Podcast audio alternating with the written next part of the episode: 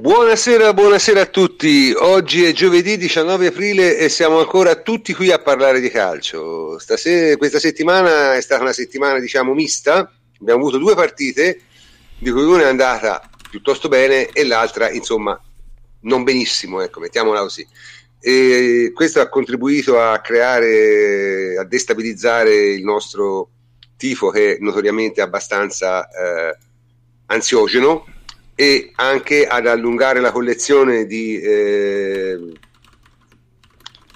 come si dice di eh, casi umani ecco. della timeline di Antonio che effettivamente ormai la sua collezione sta diventando veramente imponente cioè una cosa che non si veramente è, dovrebbe scriverci un libro credo su, su, su questa cosa qui su, su, che razza di magnete sia per i eh, casi più disperati. Dunque, mh, mm, in questo momento eh, noi avevamo una scaletta, ma la scaletta dovrà essere un po' rivista, anche perché in questo momento diciamo, a, alcuni di noi sono lievemente in ritardo per motivi diversi e per ora, per ora sono qui con il plenipotenziario Antonio Corsa. Ciao Antonio. Ciao prof, bentrovati.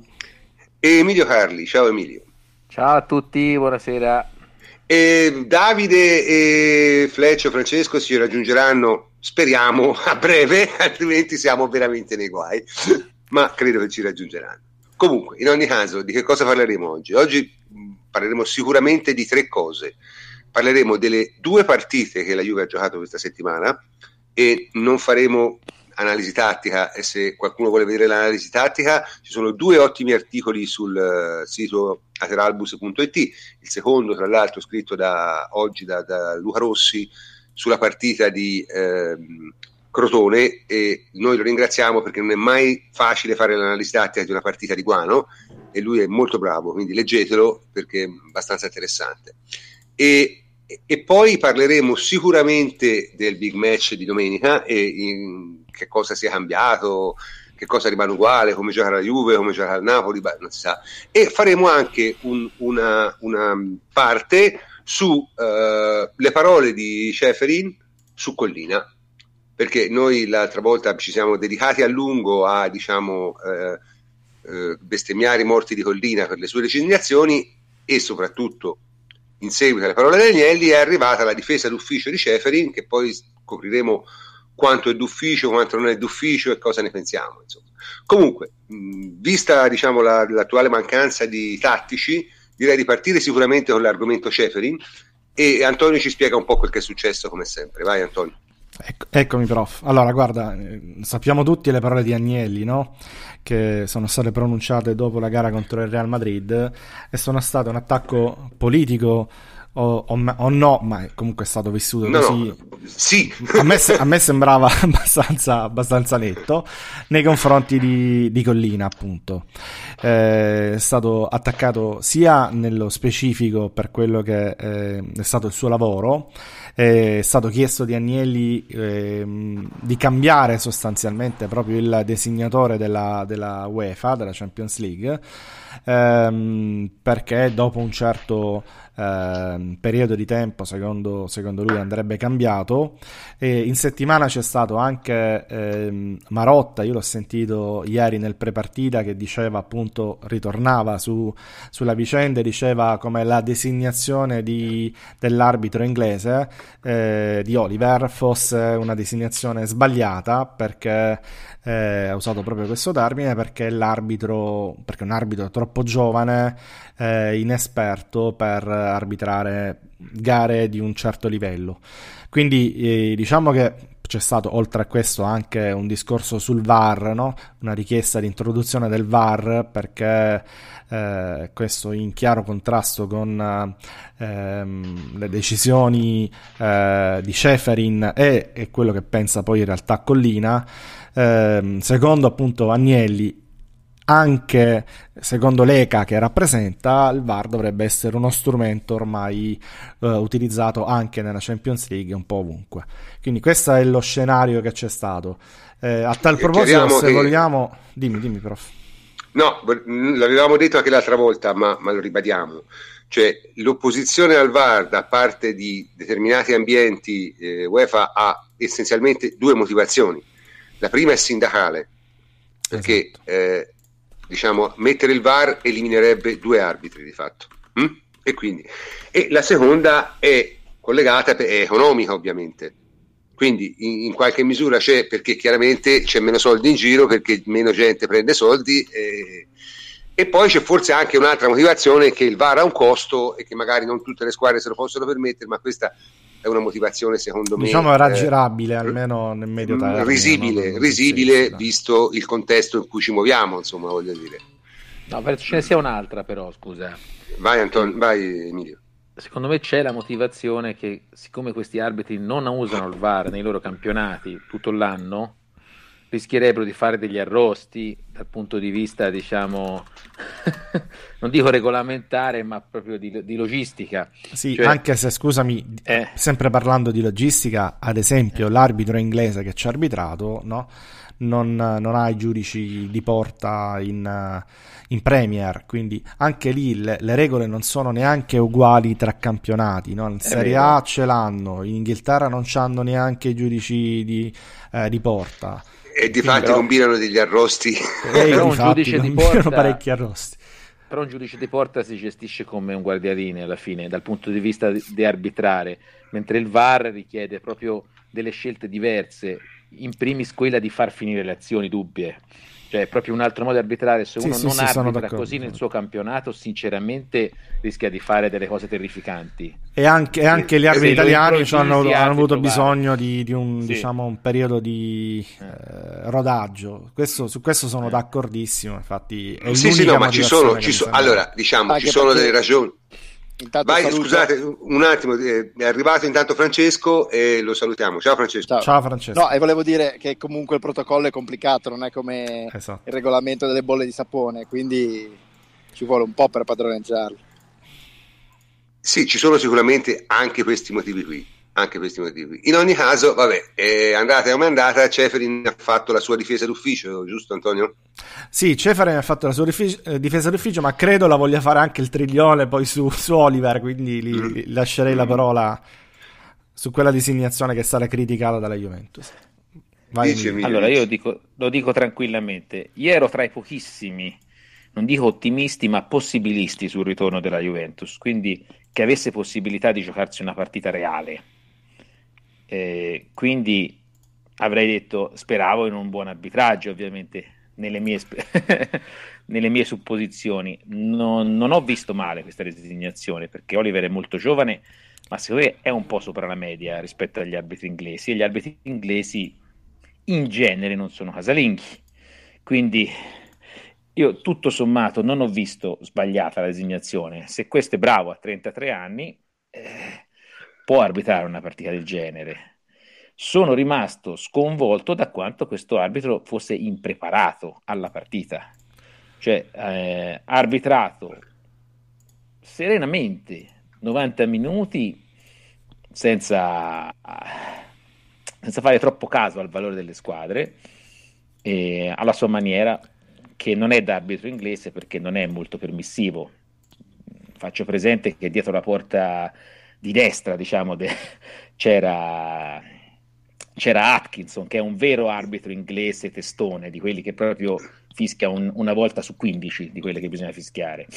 E lui invece ha abitato alla sua maniera, fischiando parecchio, ammonendo parecchio, però secondo me ci stava, non si era bevuto i primi 3-4 tuffi in area del Real, eh, non, eh, ci aveva un po' riempito di ammonizioni, ma era abbastanza giusto perché per come si sviluppava il gioco facevamo un certo tipo di falli diversi dal Real, quindi secondo me la partita era andata veramente liscia e la Juve la stava gestendo eh, perché tutto sommato stava alternando i protagonisti dei falli, la Juve stava usando tutti i giocatori per un fallo.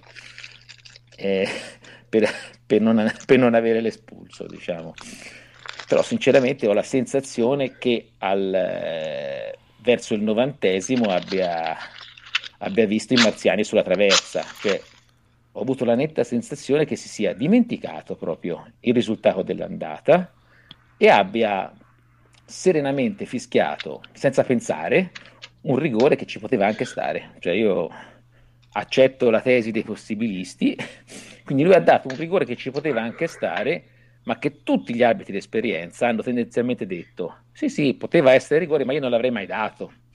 Cioè, ha fatto... Secondo me c'è anche un'altra aggravante, ha sbagliato fatto... il tempo di recupero in una partita. Senza pensarci, senza pensarci, ha dato il, certo. i tre minuti di default senza pensare che la Juve ha usato la, la situazione nel primo tempo, il Real nell'intervallo, cioè, cioè, quindi era c'era una sostituzione, c'era zero interventi della Barella, diciamo, quindi non c'era nessun motivo, c'era un minuto, diciamo. Nessuna squadra aveva perso tempo perché nessuna squadra era, stata, era qualificata, quindi... Eh, Francia, eh, Emilio, eh, scusami, ma non è eh. proprio questo il, l'esperienza di cui mancava, difettava Oliver? Cioè... Secondo me questo non c'è bisogno di avere 40 anni per impararlo, cioè basta prepararsi a un ritorno di Coppa Campioni. Cioè, ma perché bisogna avere 40 anni e non si può fare a 33 anni se sei bravo e capire regolamento delle coppe? Non si conosce? Cioè, o non si conosce? Questo uomo, secondo me, non ha nemmeno sofferto lo stadio. Cioè, secondo me avrebbe dato lo stesso rigore anche a noi.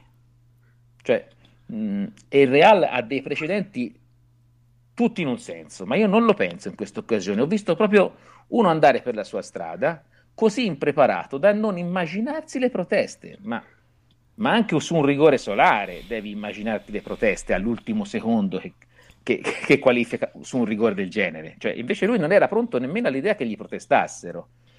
Eh, quindi sbaglia il recupero, dà un rigore che, ripeto, tecnicamente ci può stare senza pensare alle conseguenze, passa al rosso diretto del capitano che doveva parare il rigore, che è una cosa di un eccessivo clamoroso. Cioè, il, le proteste si gestiscono ammonendo i, primi, i più scalmanati e, e, e, vedendo se col tempo si calmano. Sa, cioè, ci vuole la consapevolezza che hai preso una decisione radicale, altrimenti non sei preparato non si è accorto di tutte le ripicche che ci sono state in quella fase tra giocatori. C'erano giocatori della Juve che facevano le buche intorno al, al dischetto, cioè c'erano delle cose sì, assurde sì, sì. che provocavano Ronaldo, cioè si è perso di vista tutto.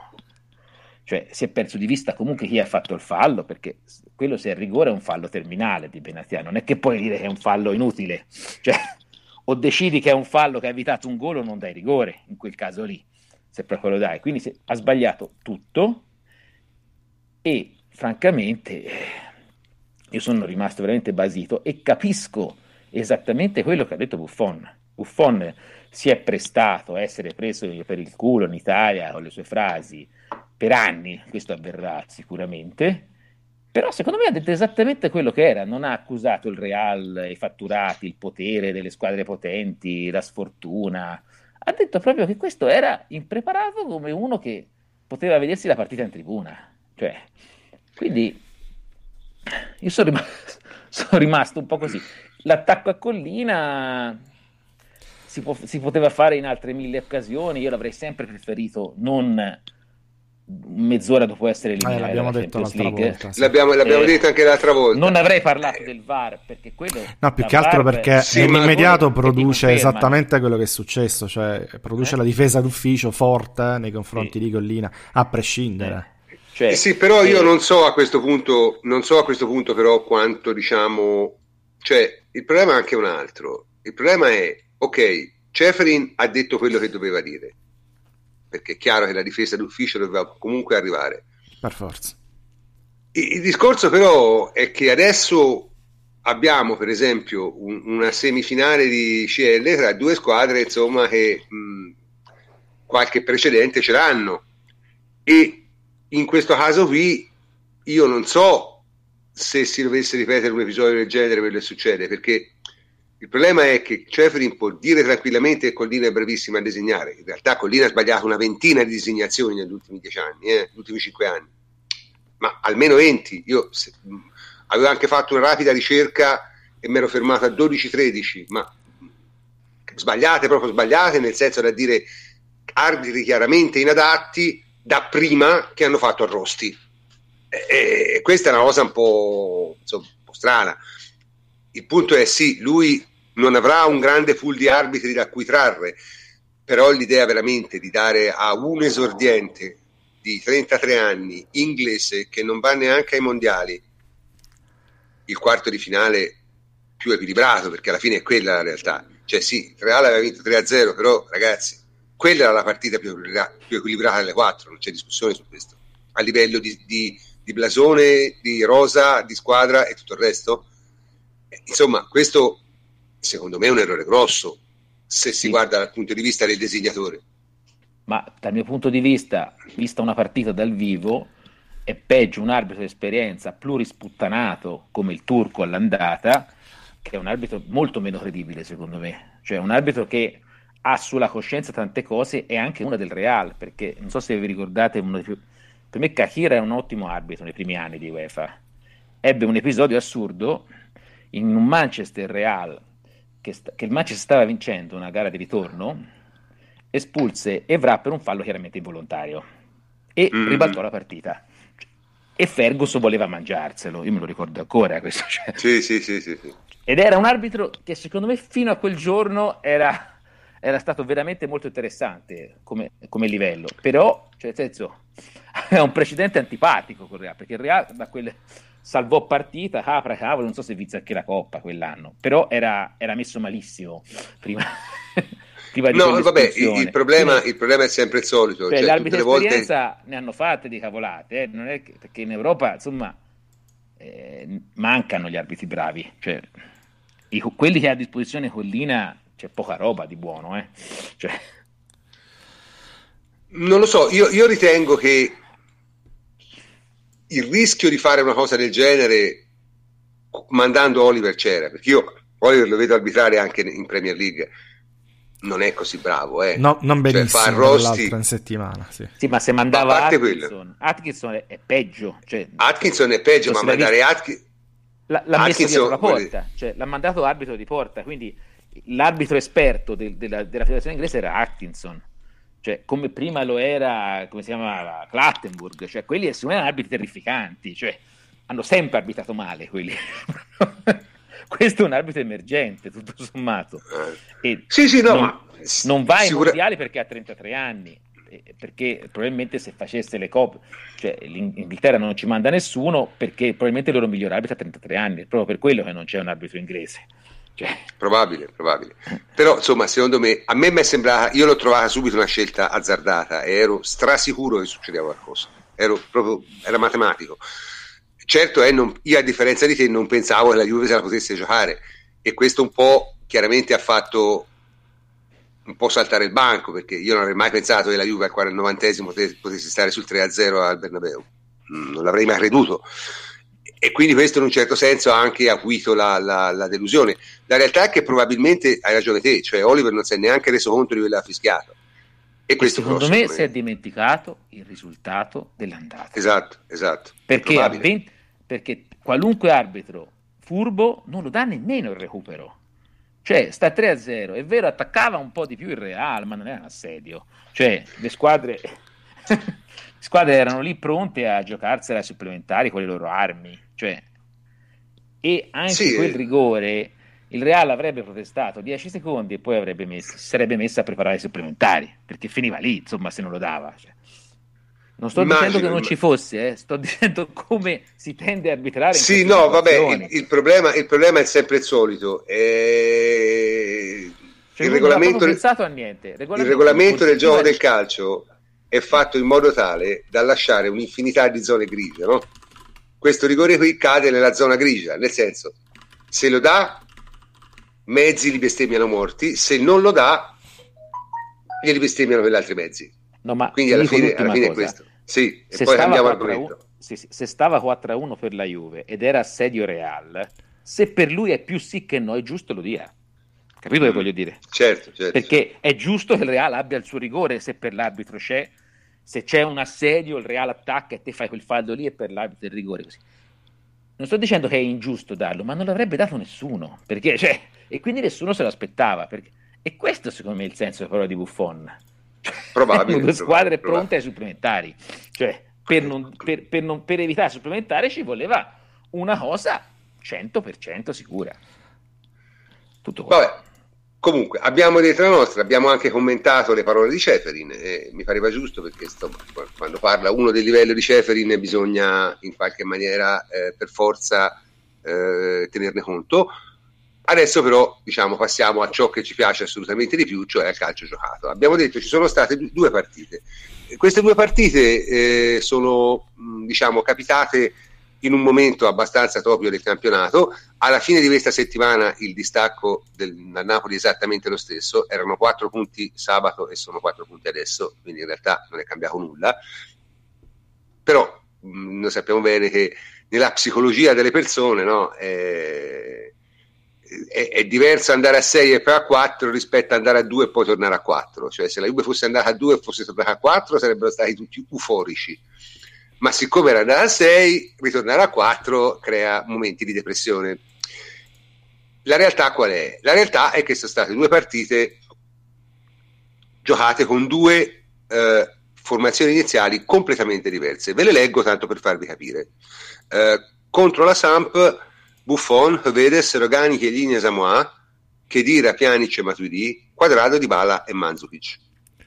4-3-3 e poi con l'uscita di Pjanic 4-2-3-1. Contro il Crotone, Cesni, Licksteiner, Benassia, Rugani, Alessandro, Sturaro, Marchisio, Matuidi, Costa, Higuain e Bala, di nuovo 4-3-3, poi diventato una specie di 4-2-3-1 quando è entrato quadrato al posto di Sturaro. Quindi due partite sostanzialmente giocate con più o meno lo stesso schema, con uomini di partenza molto diversi. Come dobbiamo interpretare queste scelte iniziali di Allegri, Francesco? Francesco? Qualcuno mi sente? Sì, ti sento, c'è Francesco che non, non ci sente. Eh, Francesco? Ecco. Francesco? Ecco. Sì, adesso ti sentiamo Francesco. Sì. Eh, e, dobbia... secondo me non ci sono molti modi di interpretarle, nel senso che eh, la Juve arriva al finale di stagione con molte scorie fisiche e ancora più scorie emotive, secondo me, perché comunque non mi sembra una squadra stanca o bolsa da un punto di vista fisico, però obiettivamente la lunga rincorsa ha, ha avuto il suo peso, eh, la doppia sfida con Real ha avuto un peso notevole, quindi eh, un po' di turnover eh, non è che fosse consigliabile, era praticamente obbligato, anche perché, eh, parliamoci chiaro, delle, una delle critiche storiche che si muovono da Allegri è che ne faccia troppo poco di turnover eh, i milanisti ancora oggi imputano la famosa rimonta della Juve di Conte al fatto che Allegri non fece turnover in Coppa Italia eh, provocando l'infortunio di Thiago Silva. Quindi ehm, diciamo non è che Allegri sia un fanatico del turnover, anzi normalmente è uno che si affida molto ai suoi, eh, ai suoi giocatori più di... Eh, Alla Juve è un po' cambiato però, eh, questo. Sì, perché eh, un po' sta facendo turnover in modo sensato, ma non sta facendo turnover in modo parossistico, diciamo così. Ha fatto un, una buona dose di turnover in queste due partite perché era inevitabile farlo. Poi eh, è ovvio che eh, la prestazione di Sturaro, per dirne uno, sia stata estremamente negativa. Ma se non avesse, Sturaro, se non avesse giocato Sturaro, avrebbe giocato Bentancur, che al netto di uno splendido assist per Higuain, ha giocato una partita peggiore persino di quella di Sturaro. Quindi secondo me il problema non è stato il turnover, il problema è stato che, eh, come eh, ripeto ossessivamente, non esiste la proprietà transitiva nel calcio, non è che se vinci 3-0 e poi 3-1 al Bernabeu, allora devi ed è sottinteso e scontato che tu batta il Crotone, allo stesso modo se pareggi con il Crotone con la SPAL non significa che tu non ti meriti lo scudetto o che non sia eh, diciamo in, in, sulla strada, sui binari per vincere lo scudetto. Ogni partita ha il suo contesto, ha la sua storia e in questo contesto di questa partita la Juve ha giocato un buon primo tempo, giocando anche un buon calcio con la palla che girava bene e la situazione in assoluto controllo. Un pessimo, disastroso secondo tempo perché anche al di là del rigore comunque de, della rovesciata comunque il Crotone è entrato in aria varie volte e la Juve ha fatto sostanzialmente due tiri in porta bellissimi, pericolosissimi ma due. E quindi diciamo il giudizio sulla partita secondo me eh, può essere solo abbastanza univoco. Una partita interpretata male, giocata male in cui hanno, hanno deluso eh, i due giocatori principali cioè Di Bala e Higuain, che hanno giocato obiettivamente due brutte partite.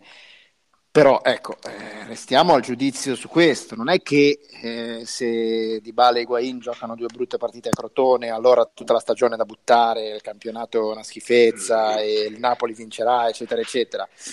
Cioè, bisogna sempre mettere tutto nel suo contesto, così come sì. a, a inizio campionato si fanno determinate valutazioni, a fine campionato le valutazioni devono essere necessariamente diverse. Alla fine della fiera una squadra se ha 6 punti di vantaggio, che siano 6, che siano 9, che siano 2, che siano 15, si è guadagnato il diritto anche di gestire quei punti di vantaggio. Quindi non è vero che tu debba chiudere il campionato in anticipo, tu debba vincere tutte le partite, tu debba dare il colpo di grazia all'avversario quando glielo puoi dare colpo di grazia lo darai se e quando sarà l'occasione di, darglielo. E se, non, e se, dovessi sprecare 2, 3, 4, 5 occasioni di dare il colpo di grazia, all'ultima occasione utile si, pro, si potrà dire questa è una partita che devi vincere.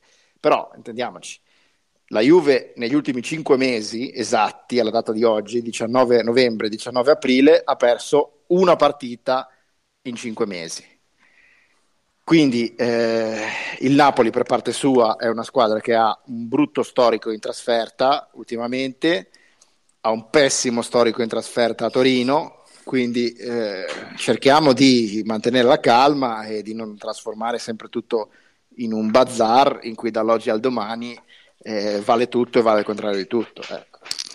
Sì, io, io, ritengo che mh, diciamo, per quello che riguarda le scelte iniziali, no, che poi volevo magari intervenissero anche altri. Eh, le scelte iniziali, in realtà Allegri ha fatto due volte turnover, nel senso ha messo due squadre miste, la seconda francamente un po' peggio, un po' peggio della prima, e, e questo diciamo, ha portato a due partite sostanzialmente diverse, ma secondo me il ragionamento da fare però è un altro, è che la Juve ha vinto 17 nelle ultime 20 partite pareggiandone 3. Nelle ultime 19 partite ha guadagnato 8 punti sul Napoli, era a meno 4, ora è più 4. Insomma, francamente, risulta anche difficile poi muovere troppe critiche perché un campionato si e muove. Il Napoli è andato abbastanza forte, eh, anche in questo. E il Napoli cioè... andava pure forte. cioè, cioè non, e, e la Juve Napoli... ha guadagnato 8 punti sul Napoli. Cioè, cioè, il Napoli non è affatto, non ha affatto frenato, eh. continua no. ad avere un buon passo. Cioè. E quindi, insomma, voglio dire, alla fine è giusto criticare la partita di ieri, perché la Juve ieri ha giocato male. E quando una squadra gioca male è giusto dire che ha giocato male, perché ha giocato male e come si potrebbe fare per evitare di giocare male. Però bisogna anche rendersi conto che avere uno score di migliore di 17 vittorie e 3 pareggi in 20 partite non è semplicissimo. La Juve ha fatto di meglio, certo, l'ha vinta 24 su 25 due anni fa, ma perché era costretta. Questo è il punto, perché se non le vinceva, non vinceva lo scudetto. Chiaro? Perché era partita terribilmente. Quando ti hai un vantaggio, sì? No, dicevo, forse abbiamo, si, è verif- si, è verificato quel caso di, di avere le score di una partita con una partita di ritardo. Alla Juve a volte succede. Cioè la Juve di nervi, eh, incitata dal pubblico, ha, ha, fatto comunque bene in casa la partita con la Sampdoria però quello che ha speso la settimana prima alla fine ha portato il conto su, al- su alcuni giocatori. Cioè, questo è possibile, questo cioè, è possibile. Questo mi fa ricordare una cosa di una decina d'anni fa, quando la Juve fece una partita con tutti gli influenzati a Manchester e giocò benissimo. E la, e la, e la domenica dopo a Firenze. Una settimana, no, la, il ritorno con Manchester in Manchester. casa, quando l'aveva recuperati, però aveva pagato questa cosa perse 3-0 in casa. Cioè... Me lo ricordo benissimo, me lo ricordo benissimo. Sì. Non una delle serate migliori, non una serata migliore. È vero, Però ci sta anche... Cioè il conto no, non è detto si paghi nella prima partita. Cioè... No, no, no, è vero, sono d'accordo, ci, ci può stare. Comunque, diciamo, intanto è arrivato Davide, noi lo salutiamo. Ciao Davide. Buonasera prof, buonasera a tutti. Dunque, il, il maggior problema, diciamo, no, in, queste, in queste due partite, anzi, nell'ultima partita, sembra essere quello della gestione del vantaggio. No. Allora, la gestione del vantaggio, beh, con la Sampdoria l'abbiamo gestito benissimo, semplicemente alla sola nostra solita maniera, fai un gol, all'inizio del tempo ne fai un altro, chiudi la partita, fine del gioco. Col Crotone invece abbiamo giocato anche secondo me un primo tempo accettabile, io buono non direi, ma accettabile nella media. Il secondo tempo, quando dovevamo dare un'accelerata, segnare il secondo gol e chiudere, invece non siamo stati molto bravi, l'abbiamo gestito piuttosto male. Questa diciamo, argomento della gestione del vantaggio, Davide, come, sì, poi credo che sia comunque eh, sempre abbastanza difficile cambiare il registro di una partita, cioè se l'hai iniziata non con la giusta cattiveria e nel primo tempo Allegri si è incazzato diverse volte eh, perché aveva visto un po' di leggerezza, un po' di superficialità in alcune situazioni e anche nella gestione del pallone, è chiaro che poi dopo te la porti dietro eh, c'è stato il momento dopo il pare in cui cinque, nei successivi 5 minuti la Juventus ha creato due occasioni nette, ha accelerato notevolmente e ha fatto crescere un po' di rimpianti.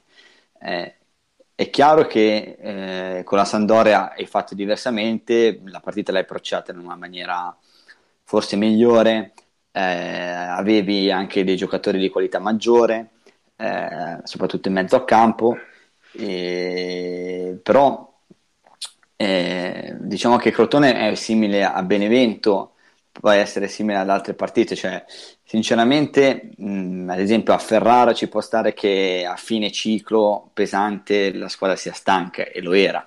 Eh, Benevento è arrivata con il Real alle porte, quindi il pensiero era logicamente lì.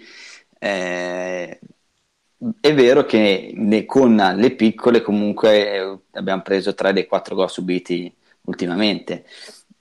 Il vantaggio, come lo devi gestire? È chiaro che la, la, la, soluzione migliore sarebbe quella di cercare di fare subito il secondo gol, soprattutto quando giochi contro squadre di mm, medio-basso livello.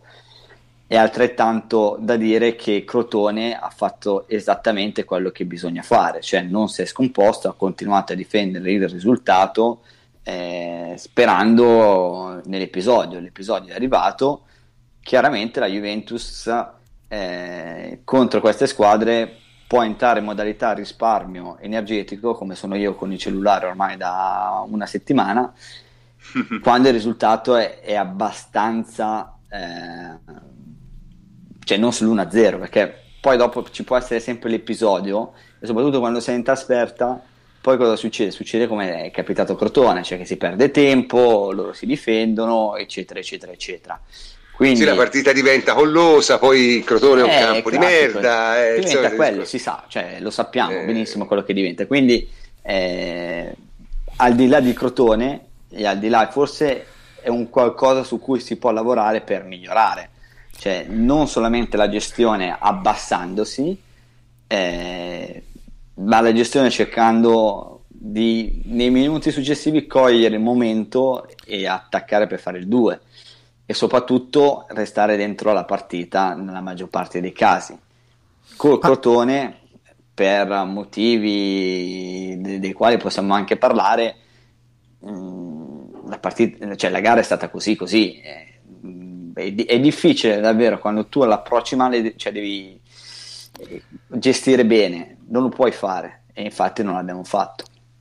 Poi dopo c'è sempre da parte della Juventus la convinzione che poi dopo si rafforza perché hai vinto che tante volte gi- mm, il gol prima o poi arriva.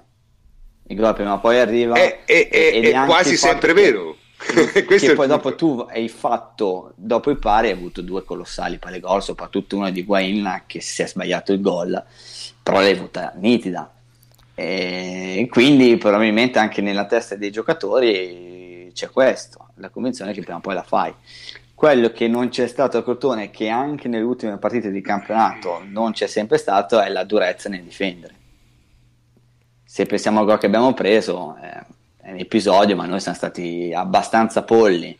Cioè, poi dopo nella gestione degli episodi, eh, se ci sei con la testa e sei duro, eviti di prendere quel gol lì, non lo prendi. Se invece con la testa non ci sei, ci può stare benissimo che tu lo, lo vai a prendere. Prof, posso, posso sì. dire due cose? E eh, ci mancherebbe. Allora, sulla, sul, sempre per continuare il discorso di Davide, innanzitutto sulla attenzione difensiva. Eh, in realtà poi il calcio è sempre episodico, lo ripetiamo sempre, ma è veramente così, perché eh, ad esempio una partita con la Sampdoria, che a vedere il risultato potrebbe sembrare perfetta, sull'1-0 in apertura di secondo tempo, Chiellini fa una delle papere più clamorose dell'anno, praticamente cercando di uscire ehm, palla al piede dalla, dalla, propria area di rigore, si fa rubare palla, eh, un giocatore della Sampdoria eh, affronta uno contro uno Scesni e tira fuori. Eh, quello sì, per dire male, poi... tra l'altro, me lo ricordo. Sì. Quindi per dire che poi alla fine è anche eh, una questione di, di fortuna, eh, perché quella che fai, fai, che la Samp avesse segnato no, quel gol lì 1-1 e di nuovo a parlare di gestione eh, scarsa del risultato. Io, io, io, però non parlerei neanche tanto di fortuna, io direi che questi sono episodi che capitano. Beh, dipende, se, se, se, un avversario diciamo, ti tira fuori solo contro il portiere, lì in quel caso specifico è anche fortuna. Sì, no, ma dico, sono episodi che capitano perché certo. non tutti i gol davanti al portiere si segnano. Certo, certo. La Juve non ne concede molti uh-huh. e quindi alla lunga, alla lunga questi episodi risultano più fortunati. È chiaro che se te a una squadra concedi un'occasione del genere ai tuoi avversari ogni 10 partite è più difficile che quell'occasione si concretizzi. Certo. Se te gliene concedi una tutte le partite ci sta che invece se ne concretizzino di più. Quindi è anche un discorso non solo di fortuna, ma anche di, di, di, come te in generale gestisci e ti difendi la partita. Perché appunto sì, il calcio è episodico, ma gli episodi devono succedere e gli episodi vanno di solito in tutti i modi. Ora, Juve si è trovata a prendere due gol su rovesciata in cinque partite, che è una cosa che non ti capita per due campionati di fila, ma anche questo fa parte del gioco. Però, però scusa, sì? si parla di difesa, però la partita di Crotone dice una palla gol realizzata, una palla gol in tutto fino al pareggio del Crotone.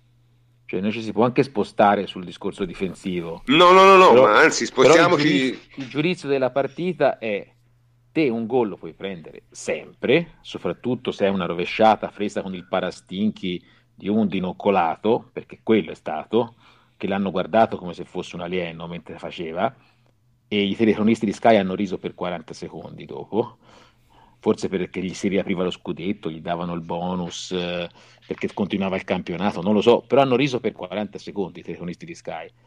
Una cosa però è analizzare nella partita, secondo me, te non hai avuto palle gol finché loro non hanno pareggiato. Cioè, Emilio, Emilio c'hai ragione, c'hai ragione, eh, ma eh, quello che volevo cioè, dire, eh, l'altra cosa cioè un gol si può dire. prendere sempre, se poi è chiaro che si è difeso Maluccio in queste partite, un po' in tutte, e Allegri lo dice dalla partita del Milan, che si difende lasciando sempre qualcosa. Però eh, la partita del Crotone deve essere 6 palle gol a, loro, a, una loro casuale e anche se fanno gol pace. Cioè, eh. allora, fammi dire un'altra cosa. Secondo me, eh, innanzitutto, guarda, volevo dire che, sempre per eh, onore della verità, che un conto è fare una partita abbassandosi, cercando di controllare il ritmo, eccetera. E quello è una, è una caratteristica di Allegri, la conosciamo, non la scopriamo oggi e piaccia o non piaccia, finirà eh, credo questo campionato così perché è lui, eh, secondo lui funziona e i risultati diciamo ma cioè, appunto non secondo lui eh, sì, sì, funziona sì. diciamo che cioè. sono difficilmente contestabili certo ti, ti, possono dire sì però eh, giocando diversamente faresti 120 eh, gol vabbè, di media però, partita però eh, voglio dire vabbè, ci teniamo i 100 Buonasera. gol ufficiali 100 credo che siano stati i gol ufficiali eh, segnati finora in stagione ehm, però dicevo c'è anche modo e modo poi di gestirla perché se eh, io ho visto Allegri, vabbè, l'avrete visto anche voi, dalla panchina che praticamente dal dodicesimo minuto è stata una bestemmia dietro all'altra, cioè eh, ha cercato di rompere la panchina, buttava le bottigliette, con... cioè non era affatto tranquillo, non era affatto contento di come poi eh, la Juventus stesse gestendo quella partita, quindi un conto è dire abbassarsi, cercare di eh, Certo. tenere i soliti ritmi della Juventus, un altro conto è giocare di merda. Cioè, quella partita l'abbiamo giocata male, male, male. Dal Malissimo, punto di vista tecnico, non, non riuscivamo ad- a, a far girare la palla. Avevamo anche un centrocampo rivedibile. Eh, abbiamo ecco, avuto. magari parliamo di quello parliamo di quello Sì, sì, perché avevamo anche i due Secondo me- attaccanti che hanno giocato una partita orrenda, però tutto questo sommato produce nulla in attacco. Quindi fai il gol, te lo tieni, poi becchi il gol di rovesciata e amen, frittata. No, io guarda, veramente su questo devo dire che sono totalmente allineato con Emilio, perché sappiamo tutti, voglio dire, se te fai il conto alla fine del campionato, prendi, la Juve prende dai 20 ai 24 gol al campionato, che è un bell'andare francamente, è chiaro che questi gol in qualche modo arrivano, cioè nel senso una volta trovi il gol di stinco di quello, una volta trovi un'altra cosa, quindi non puoi pensare di vincere tutte le partite 1-0 con l'avversario rimane a 0. È chiaro che prima o poi il gol te lo fanno e te lo può fare il Crotone, te lo può fare la Lazio, te lo può fare la Fiorentina, te lo può fare il Chievo, te lo può fare chiunque un gol. Il problema è che in una partita col Crotone ti devi avere 8 palle gol. No, no, ma io vo- provo a dirlo eh, diversamente. Questo, Secondo me non ci sei proprio riuscito, non è che non l'hai voluto fare. Non no, ci sei no, riuscito certo, a farlo perché avevi riuscito. dei giocatori che non erano all'altezza e altri che perché erano hai giocato male, hai giocato male, hai giocato male. E questo ci porta un po', diciamo, anche al tema più, più generale della cosa. No? Cioè, tutto, il problema è, ieri sera abbiamo visto che il centrocampo chiaramente eh, qualche problema ce l'ha, diciamo, in, in, in, in certi giocatori. Eh, Sturaro ha fatto una partita veramente pessima, Marchisio purtroppo non, non si sta riprendendo, eh, Matuidi, vabbè, Matuidi fa quel che fa, abbastanza costante, però non è certo quello che accende la luce. Quindi voglio dire, il centrocampo della Juve quest'anno è sicuramente il reparto più problematico, però, eh, però ieri è andato molto, sono andati molto molto male anche gli attaccanti e questa è una cosa un po' strana perché secondo me gli attaccanti della Juve sono forti e hanno anche segnato parecchi gol. Ecco, tutto qua. Eh, Emilio, te che sei sempre, hai sempre le tue idee su queste. Io ho le mie idee, quindi bisogna che siano molto personali. Volevo iniziare con questo. Allora, il giocatore più in forma in, questi, in questo periodo è Douglas Costa, mi sembra eh nettamente, sì. no? Sì. Ha fatto 9 assist in campionato. Ne ha fatti 10, credo no, mi risultava 9. Comunque ne ha fatti due per Manzovic, due per Bernardeschi, uno per Quadrado, Sandro Di Bala, Kedira e Ovidis. Cioè noi abbiamo sulla carta il bomber, che non solo sulla carta, anche nei fatti, più prolifico, più il vero bomber del campionato per la seconda stagione, e il nostro assistman, comprato perché è un assistman, cioè eh, Douglas Cosa è stato preso per le sue statistiche negli assist fondamentalmente, non gli ha dato una palla pur giocando bene. Quindi c'è la netta sensazione che il modo di servire assist, di giocare di Costa non torni col modo di, di, di stare, di attendere la palla di Higuain. Cioè, Higuain e Dybala non erano in grandissima forma. Higuain sembra un po' stanco, eh, ha segnato meno gli ultimi due mesi, sinceramente, pochissimo in campionato. E, e Dybala sembra veramente spompato, non si sa da cosa, onestamente, però Dybala viene da una serie di prestazioni giù eh, e anche la tripletta Benevento, alla fine se la guardiamo bene, eh, la puoi fare anche fuori forma perché comunque sono due rigori eh, mm-hmm. e un tiro dalla... No, il primo gol è bello, eh. Sì, è bello, però nel senso, diciamo che quella ha giocato bene, quella partita. Eh, però quello, eh, le ultime due partite di Bala sembrava eh, Meggiorini spompato come, come, tipo di prestazione, cioè è... e su di lui secondo me qualche dubbio viene non sul valore del giocatore, ma sul fatto che alla sua età, 24 anni, deve costruirsi un minimo di prestazione sotto il quale non andare. Perché Dybala quando gioca bene è veramente tra i grandi giocatori della scena internazionale, però ha veramente un minimo troppo basso. Cioè non si può sbagliare tutto. Parlavo Sai, nella mia esperienza, eh. però, queste cose si acquistano col eh. tempo. Eh. Sì, cioè... sì, sì, però lui è al suo terzo anno di Juve, no? Per dire. Eh, il, il, nostro amico comune, Calo, che a volte ci ascolta, mi diceva perché Di Bala, quando è fuori forma, fa, tenta le stesse cose identiche di quando è in forma. E quindi per questo motivo non gli riesce nulla. Effettivamente non ha un modo di giocare delle partite che le cose non gli riescono. Ragazzi, noi abbiamo eh. avuto nella Juve il eh. più grande giocatore che adeguava il gioco al suo stato di forma, che è Del Piero. Del Piero eh. in questo era, fan...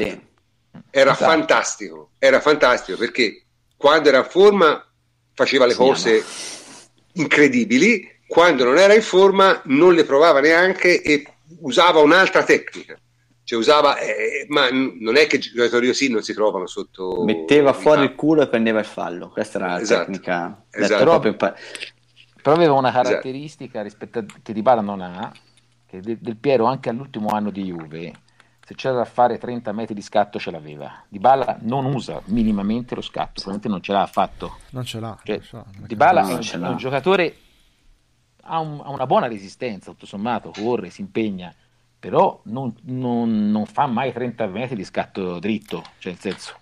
eh, No, non ha quella caratteristica, no? eh, no, eh, il problema qual è quando si parla di attaccanti? Che noi abbiamo una coppia attaccanti raffinatissima, una coppia attaccanti tutto tecnica, tutto precisione del tiro, questo lo dice anche la statistica degli expected goals, cioè che segnano veramente più di quello che dovrebbero per la loro precisione al tiro, per la tecnica, per come si passano la palla. Però sono due attaccanti che non brillano per atletismo, nessun dei due. E abbiamo questo assist man che però sostanzialmente è un campione a far segnare la gente di testa, se si guarda bene come gioca Douglas Costa. Cioè, sa darla anche bassa, anche in corsa, però veramente è un crossatore fantastico. E, e la Juve non ha il centravanti di riserva, ogni tanto fa giocare Mandzukic centravanti o punta esterna per sfruttare dei mismatch di testa, però c'è la sensazione che ci siano tanti ottimi giocatori, però non ci sia un vero modo standard di attaccare la Juventus. Emilio, sai quanti assist ha fatto Di Bala a Higuain? Sempre per eh, continuare con quella statistica che citavi Sì. prima. Eh. Eh, Ne ha fatto uno in stagione. Eh, Eh, ma è, Higuain, ragazzi, Higuain a eh, Di Bala ne ha fatti, non ce l'ho davanti, ma a memoria almeno 4, 3-4 gliel'ha fatti. È, è il solito problema. È, No, questa Allora- è una caratteristica poi specifica di Dybala che di assist ne fa veramente pochi perché ne ha fatti 4 stagionali e sono quelli di un terzino della Juve, quindi eh, per essere il tuo numero 10, per essere uno che parte un po' prima, che gioca stabilmente sulla tre quarti, che eh, dovrebbe fare gli 1-2 con un attaccante tecnico come Higuain, effettivamente sono un po' pochi. E quindi questo è un altro motivo per cui quando non segna Dybala tendi a a non vederlo in campo, diciamo, no? Quindi è decisivo proprio quando ti fai il gol, però non è, non è un giocatore che ti crea così tanto per gli altri, non è che si mette al servizio del, del tuo bomber che è in forma, non, non- non fa tutto questo. però so- non si possono permettere un centrocampo brutto. Ora, ieri c'era un centrocampo orribile, cioè c'è stato Sì, un veramente. Marchisio, c'era Marchisio che ha messo tristezza, perché noi noi Marchisio gli vogliamo bene, via. eh, è stato certo, veramente un grande eh, giocatore, ha messo tristezza. Matuidi, queste partite chiuse, chiuse, chiuse, soffre, perché sembra veramente Sissoko cioè, eh, che cerca di driblare i birilli, cioè fa fatica proprio a fare tutto. Sturaro, Sturaro è stato un momento fantastico, che a me ha fatto pensare, quando ha rimontato l'uomo sulla destra e ha superato il pallone, mi ha ricordato tipo Willy il Coyote quando c'era Roadrunner che si inchiodava e lui proseguiva contro, contro il muro, cioè ieri è stato un centrocampo che per questi due attaccanti non va bene, cioè lo soffrono troppo, perché Se io Se posso avessi- dire una cosa su Dybala, scusa, ah, pensavo Eh, che- certo, ci cioè, mancherebbe, vai. tranquillo. Vai, vai. A me sembra, cioè nel senso che, eh, ok, questa è stata la stagione più complicata per Dybala, la prima con delle difficoltà, perché finora gli era andato sempre tutto bene. Quest'anno ci ha avuto gli infortuni e, e poi dopo, cioè, a Benevento lui aveva fatto comunque molto bene. Eh, poi c'è stata Madrid, c'è stata la partita con Real in cui non aveva fatto male, anzi secondo me aveva fatto una buona partita. Eh, c'è stata l'espulsione e, e poi dopo, ah no scusate, Benevento arriva dopo Madrid, giusto? Sì, sì, sì. Ok, cioè quindi aveva reagito bene Eh, e poi dopo a Madrid la Juventus ha fatto l'impresa senza lui in campo e tutto quest'anno c'è stato il periodo in cui la Juventus ha dato l'impressione di essere più solida, di giocare e di ottenere risultati senza Dybala in campo. Cioè, Dybala era al centro della Juventus, perché l'anno scorso quando sei trequartista in questi, sei al centro e, ne, e si è trovato un po' ai margini. Cioè, nelle ultime due partite, secondo me, non è una condizione di forma atletica, perché in teoria dovrebbe stare bene. È, stato, è, è più fresco di tanti altri a livello di minutaggio con gli infortuni che ha avuto e si è ripreso bene dal punto di vista medico. Mi sembra giù da un punto di vista mentale e morale, perché Poi dopo, come si diceva prima, lui ancora non ha questa capacità di comprendere che quando non sei in forma devi, per prendere un po' di morale, devi cercare di giocare semplice, fare le cose giuste, poi dopo con un po' di fiducia ti arrivano anche le giocate complicate, però devi partire dalla semplicità, invece lui si intestardisce. Eh, ma su... questa, questa, è una cosa, Davide, che... Qua arriva con la maturità, eh? cioè, è, non è, è facile, cioè, anni, quanti eh? giocatori vediamo? Ora io senza, no, no. senza fare... Senza fare facendo un paragone, un giocatore meno talentuoso di lui, ma comunque secondo me piuttosto bravo, quello della Lazio, come si chiama? Ehm... Dai, quello ricciolo della Lazio. No, no, no, no, Costa. Eh, no, il brasiliano, dai. Felipe ehm, Anderson. Anderson. Felipe Anderson. Anderson, anche lui è uno a questo modo. Sì. Cioè è uno che non ha la più pallida idea di quello che può fare o non può fare a seconda de, di quando lui, del, del suo stato di forma cerca sempre le stesse cose, quando è in forma sembra un fenomeno, quando non è in forma è se vorresti scendere in campo con un bastone per picchiarlo. Ma è anche normale per certi versi. Cioè, so, sono pochi i giocatori che riescono ad avere questa lucidità. No, ma soprattutto Insomma, ricordiamoci, lo stesso, ricordiamoci cioè. lo stesso Pogba. Noi abbiamo accusato, non tanti anni fa, abbiamo accusato Pogba esattamente di questo. Cioè di non avere la maturità di capire quando non essendo in forma doveva fare meno cose perché? Perché Pogba era uno che faceva sempre le stesse cose, perché essendo un giocatore di gran classe pensava di poterle fare, anche quando non era in forma. Era un po' la caratteristica dei, dei giocatori più giovani, no? E, e diciamo Pogba non rubava bar... i calci d'angolo a quelli piazzati meglio. Io allo stadio bestemmiavo sì. per questo aspetto vai. che si buttava quando non poteva arrivarci bene, toglieva i calci i cross a quelli piazzati meglio. Esatto, esatto. che, che, appunto sono cose tipiche no? della, della... E, e, ripeto, n- non tutti i giocatori da giovani sono del Piero, chiaro? Cioè, del Piero è stato veramente un'eccezione. Non lo, solo lo come è stato anche da giovane, come... è stato anche da giovane. Comunque, prof, sono due gli assist per la, per la cronaca di, di Bala. Ero scordato quello Perfetto. con Milan, Milan e Napoli, giusto per la precisione. Eh vabbè, eh, nelle partite diciamo... Cambia, cambia, nulla del discorso che faceva però. Eh, no, no, no, no, però vabbè, comunque il discorso è questo qui, cioè noi ovviamente secondo me la Juve ha attaccanti di Bale e sono due giocatori molto buoni, solo che hanno a volte dei problemi, secondo me anche forse in un certo tipo di partite, perché questo va anche un po' detto, no? Cioè noi abbiamo avuto grosse difficoltà, grosse, cioè, sono grosse perché gli avversari sono deboli, grosse difficoltà con Spal, Benevento e Crotone. Non solo, ma c'è una statistica abbastanza interessante che leggevo, che la Juve ha concesso molti più gol alle ultime sei squadre della classifica che alle altre 13. Cioè, tipo, ha concesso il 60% dei gol alle ultime 6-7 squadre del, del campionato. Cioè, ma non sarà che noi non abbiamo più una squadra a cui piace giocare questo genere di partite? Perché onestamente insomma, giocare a Crotone non è molto piacevole, è campo brutto. Eh, prof, lo sai, eh, lo sai quale, quale può essere una ricetta? Perché io eh, mm. è un'altra cosa che volevo dire prima.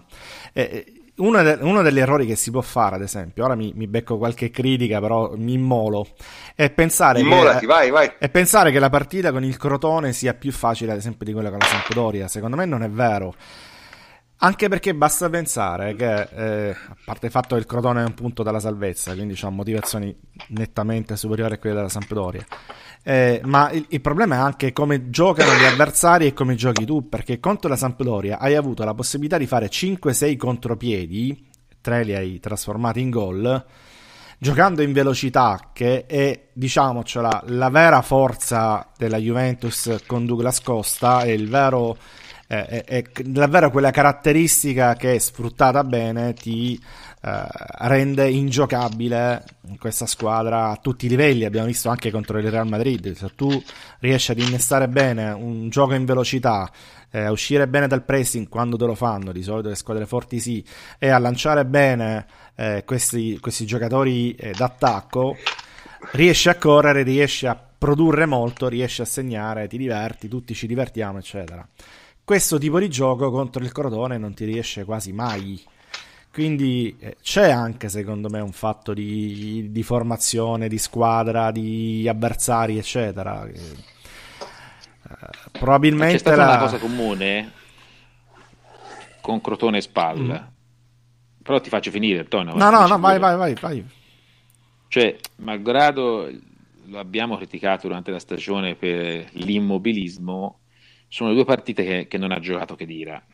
Ora, francamente, partite con l'avversario così bloccato, mm. Chedira è un ottimo numero 10, molto più di Dybala, perché effettivamente Chedira quando arriva vicino all'area di rigore fa le cose giuste. Sono le classiche partite vol- sporche che sì. dice Allegri sì. dove c'è bisogno di Chedira, lo dice proprio lui. Fa le cose c'è bisogno anche di Manzo che c'è.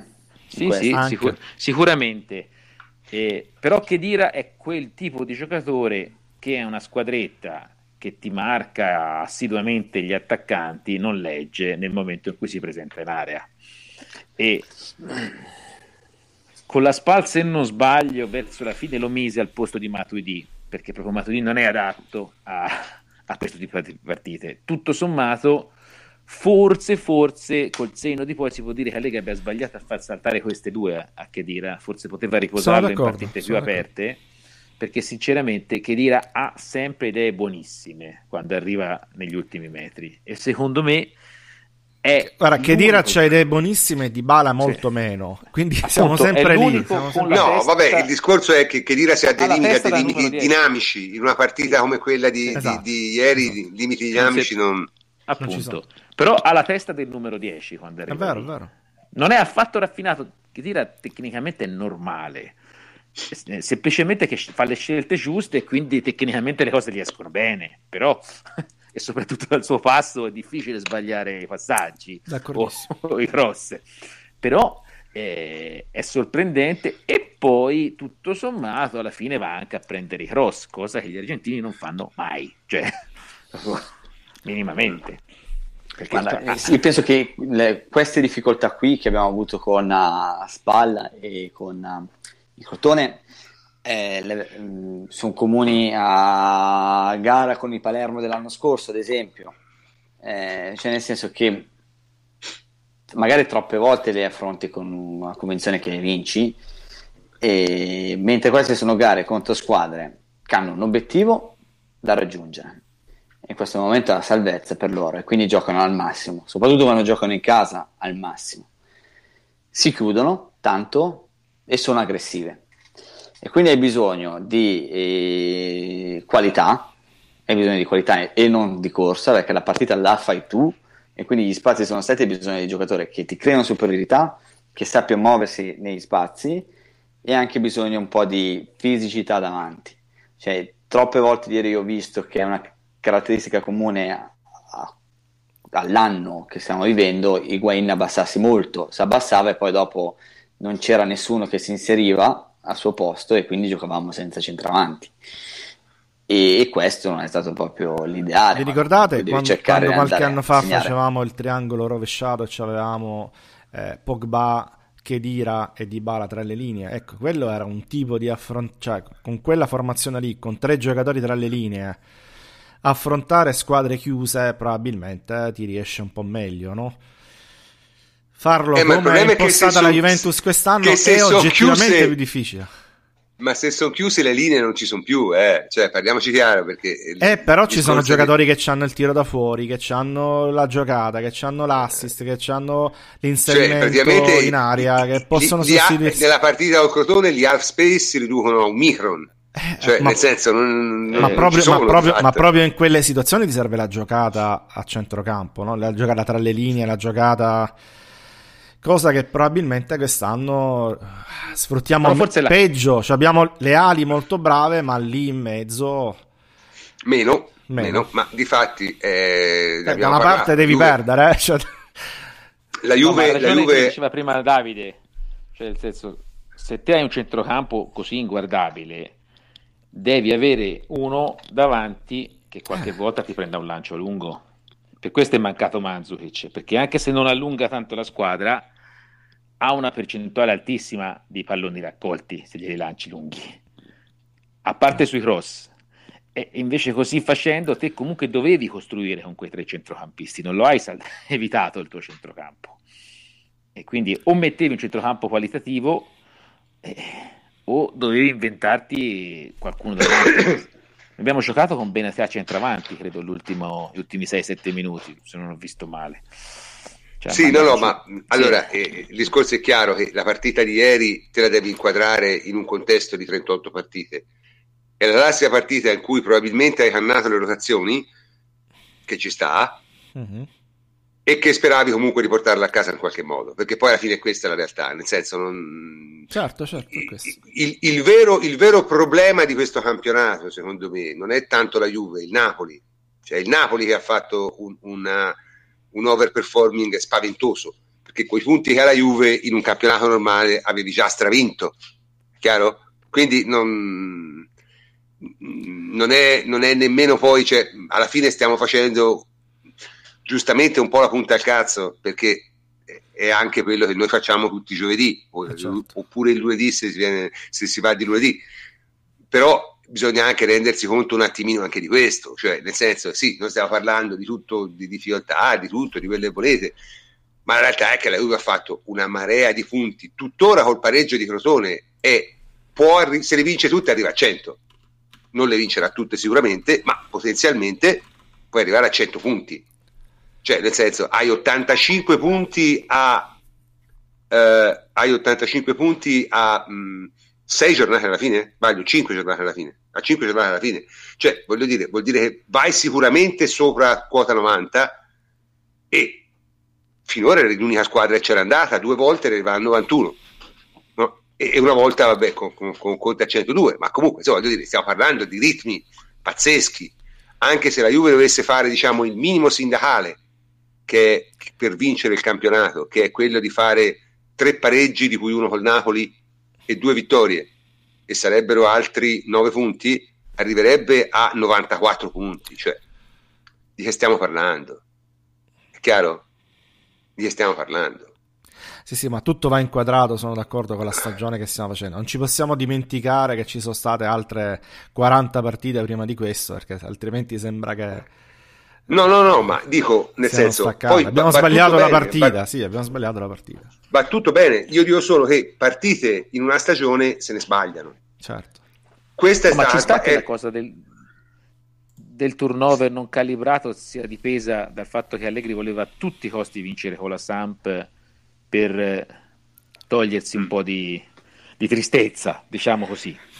Può essere, voleva... secondo me la, il turnover cioè nel senso che potevi far giocare un po' che dire, ci stava, cioè, chiaramente è stata scelta come partita più importante della, della settimana Juventus-Napoli.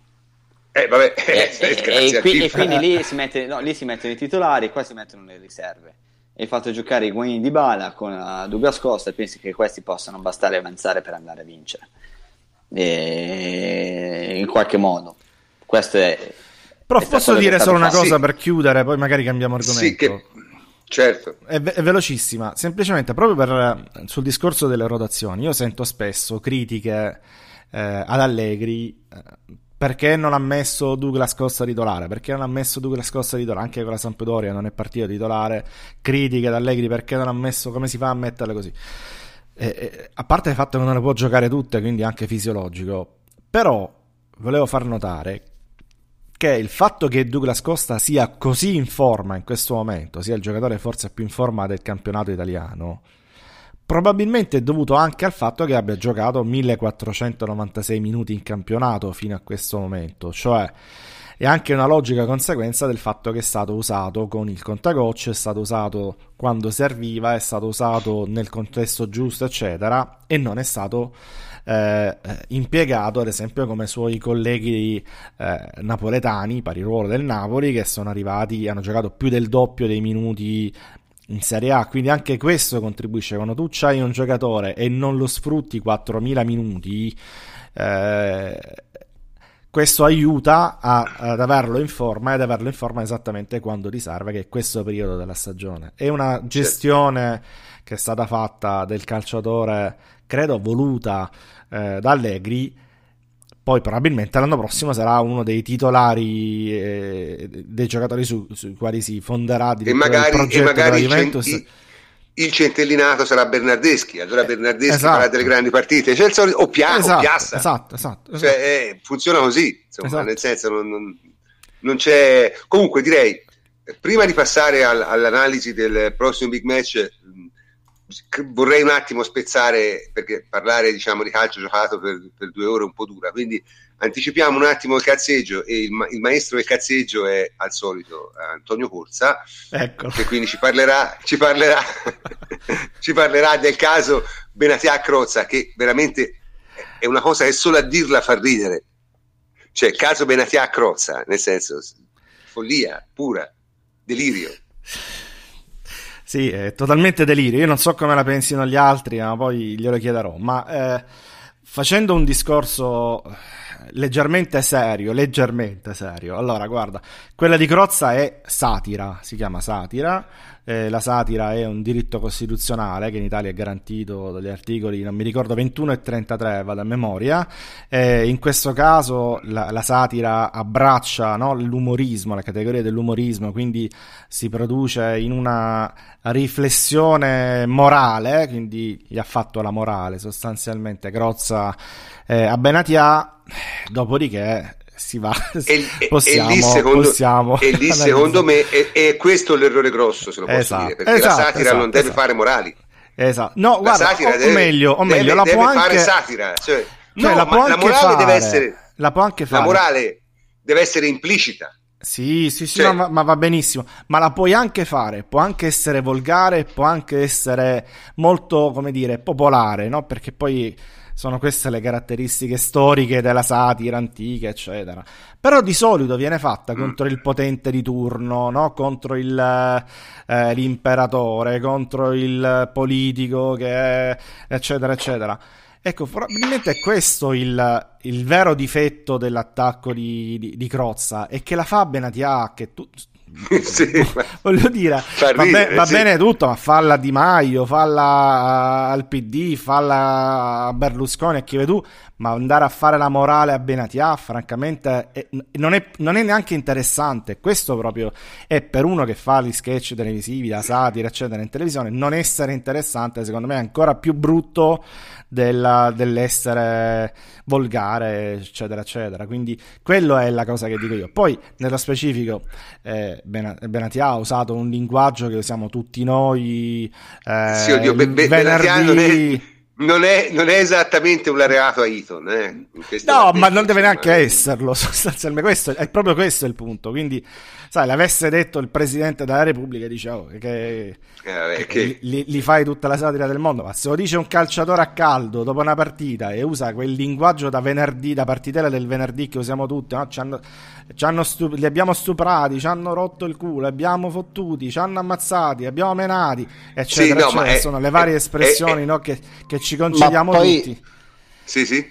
Ma poi va detta un'altra, va detta un'altra cosa, eh, per noi stuprare è- ha, ha un unico significato, il termine francese ha anche altri Sì, sì, sì. significati metaforici, cioè noi Chiaro. non lo usiamo stuprare metaforicamente, loro sì, quindi è come dire questa partita è stata un terremoto, con questo offendiamo, oppure c'è stato un terremoto in testa alla classifica, Sì, sì, sì. per noi è un termine Bomba che ha da un tre significato... punti, missile di È, terraria. è un termine che ha significato metaforico, non è che vogliamo Chiaro, offendere i terremotati cima alla classifica.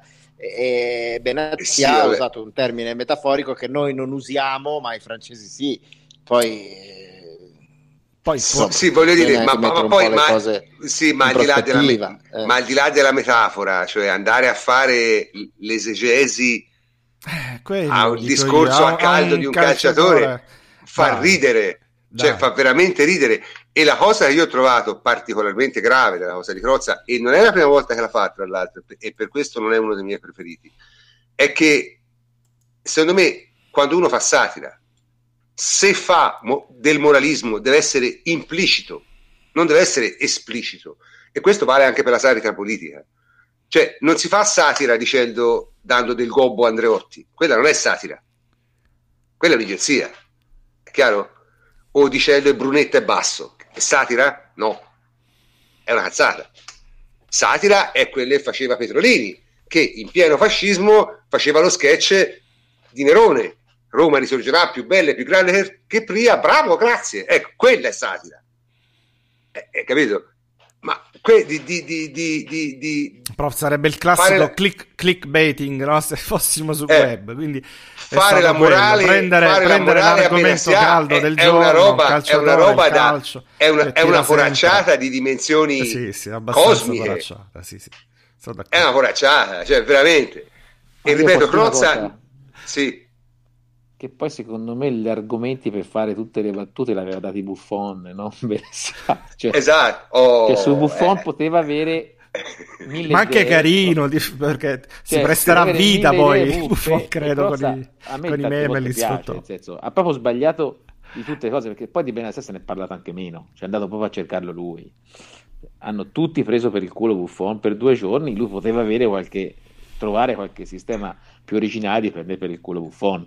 Cioè, era Sì, la notizia sì, del sì. giorno. Che Cioè, alla Buffon- fine... la, la- la- diciamo, la figura metaforica di Buffon eh, de- del bidone della spazzatura al posto del cuore, effettivamente Eh, si, prestava, si prestava, si si prestava. prestava- si prestava molto Eh. di più. Infatti l'ho, l'ho trovata veramente una poracciata, cioè una cosa proprio da, da dire ma provo a fare una cosa e nessuno ha fatto per vedere se mi va bene, ma so, francamente non... Ma poi con violenza. Sì, mm, Ripeto, ci sta, ma non su queste cose, dai, non, non, No, non- ma ripeto, non verso appunto, calciatori sempre- e non su queste cose. sì, ma mh, cioè, fare della, della satira su un calciatore e fare la reazione a caldo. Eh, so, eh. su una partita in cui ha avuto un rigore contro al 93esimo decisivo Ah, Cioè, noi, noi ci senso, se- dedichiamo, noi ci dedichiamo lo spazio cazzeggio al massimo alle interviste a cioè, caldo. eh. no ma Dio, è è una Facciamo- cosa Facciamo il talmente trattamento Ben Hill, però voglio dire, no- Sì, non è il core business senso- della nostra trasmissione. ecco.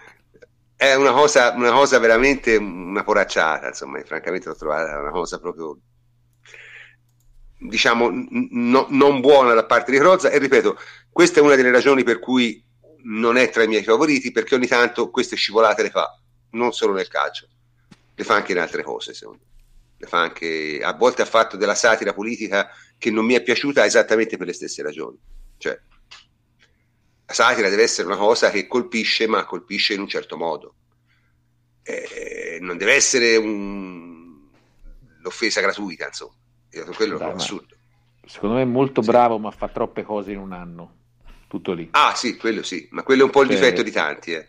Cioè, fa veramente troppi minuti di- sì sì vabbè in un anno che alla fine devi veramente prendere la roba dalla spazzatura e qualcuno la, la, la scegli sbagliata.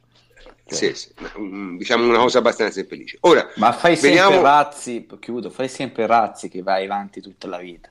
Ecco, Razzi è uno che ti for- ma, ma tra l'altro con Razzi poi è ass- assai meno duro, nel senso fa, fa la, fa la satira giusta, nel senso prende per il culo uno che oggettivamente si presta. insomma, si presta, ecco, si presta, ma vai a rompere i coglioni a Benassia per un- una cosa e poi sbagli pure perché non sai il francese, cioè una figura bruttissima, bruttissima, cioè Poi veramente. Be- Benatia ha non- sbagliato a parlare, a rispondere così, eh, bla bla bla bla, già lo sappiamo. Mm, no, diciamo. vabbè, però io il solito discorso è, mm, è Però, un po' insomma, diverso eh, perché sì, sì, Be- sì. Benassia no- no- fa il calciatore di mestiere. Sì, Eh, è chiaro che può sbagliare un- un- un intervento dialettico, non è il suo lavoro. Eh, ma te fai il comico di mestiere, eh?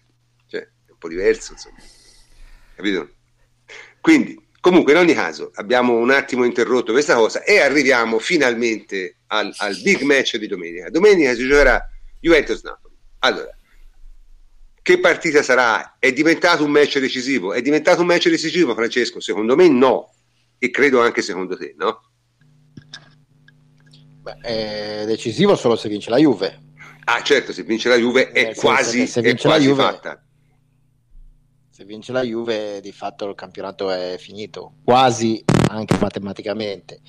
Se la Juve pareggia, il campionato è ancora pesantemente in favore della Juve, eh, che però deve stare un po' attenta, eh, perché se la Juve pareggia poi può permettersi di pareggiare altre due partite delle ultime quattro, e è un bel, è un bel cuscino in sicurezza. Se la Juve perde, il campionato si riapre e diventa un lancio di moneta perché a quel punto la Juve ha due trasferte complicate mentre il Napoli ha partite più agevoli.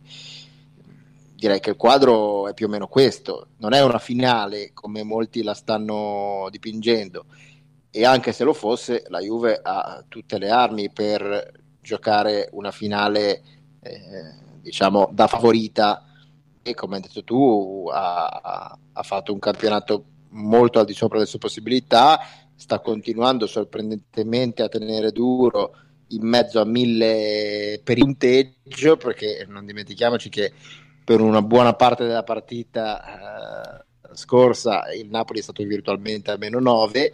Eh, però ecco, non è che sia una squadra che stia facendo una rimonta garibaldina e sfavillante. Il Napoli arranca ed è messo peggio della Juve dal punto di vista sia fisico che emotivo. Eh, però ovviamente è una partita di calcio, eh, tutto può succedere, ci sono tre risultati sul, sul, sul banco e vedremo un po' come va a finire. Sì, no, ma ripeto, io francamente, ora io parlando, abbiamo parlato della Juve e, e di come a, arriva a questa sfida, secondo me è necessario anche parlare un attimo del Napoli, perché Napoli non arriva bene, eh, ragazzi. Ora, al di là di tutto, il Napoli ha avuto le ultime due partite in casa, è andato sotto col Chievo, è andato sotto due volte l'Udinese, ha fatto una fatica Beh, del è diavolo. Andato sotto è un modo di dire, cioè, era all'89esimo, perdeva con, con il Chievo dieci giorni sì. fa in casa. Sì, sì, sì quindi, voglio, ha fatto due dire, gol nel recupero e l'ha, l'ha ribaltato. Sì, sì, ma dico soprattutto la cosa che vogliamo, che conta secondo me, è che ha fatto una fatica del diavolo per vincere due partite che onestamente non dovresti faticare, perché Chievo in casa e Udinese, soprattutto l'Udinese di ora, in casa dovevano essere due partite facili, cioè dovevano essere Juve Sampdoria tutte e due. Chiaro? Che il Napoli non stia bene è pacifico, no? Cioè, nel senso è oggettivo, sta succedendo questo.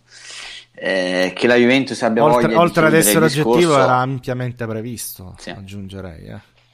è normale eh. è normale non è, non è, una cosa normale è normale ah, penso che dopo tutte le cose che sono state dette in quest'anno eh, la Juventus ha voglia di chiudere il discorso mh, mm, battendo il Napoli in casa facendo anche vedere che è più forte sì. Ehm, poi dopo è chiaro che qualche pareggio che hai fatto, ma che fanno parte della stagione. Cioè, l'anno scorso, ad esempio, noi avevamo le difficoltà con le grandi, no? abbiamo perso mm. a San Siro.